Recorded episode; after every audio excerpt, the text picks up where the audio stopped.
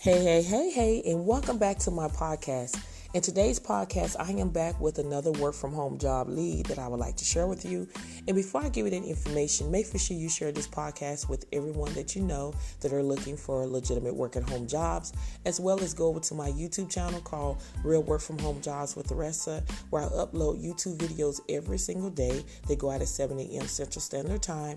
And in all of my videos, I am sharing my screen. We're discussing the job posts as well as I'm showing you how to apply, and you do not want to miss out on on that great content.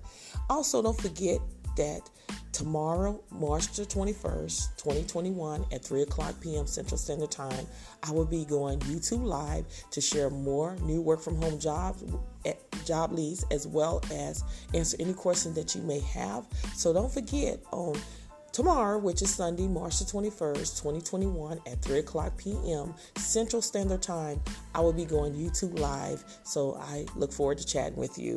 Also, if you would like to join a group where you're around like minded people that are seeking legitimate work at home jobs, make sure you go ahead and check out my Facebook group.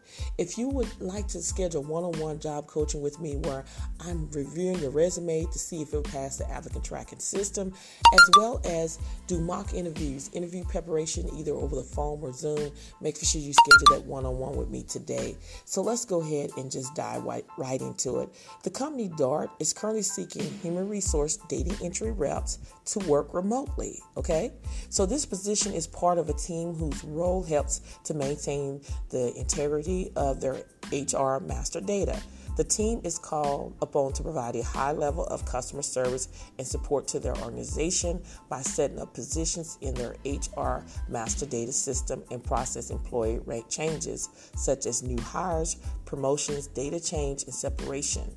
So, what you'll be doing here, the ideal candidate is you have to have a high school diploma or equivalent, one year of data entry experience in a master data system. They want you to be able to understand Microsoft Word and Microsoft Excel, have strong customer service skills, strong written and verbal communication skills in order to clearly explain options and solution to end user. You must have organization, organization skills, including the ability to prioritize workload to meet deadlines. Now, they do want you to have experience in SAP, HCM, and database experience like Microsoft Access or similar. You must be able to create tables, com- complex queries, and reports from multiple sources of data. So, if this sounds like something that you're interested in, make sure you apply today. Don't delay. All links will be under my YouTube description bar. Thank you so much for listening to this episode, and I will see you on the next one.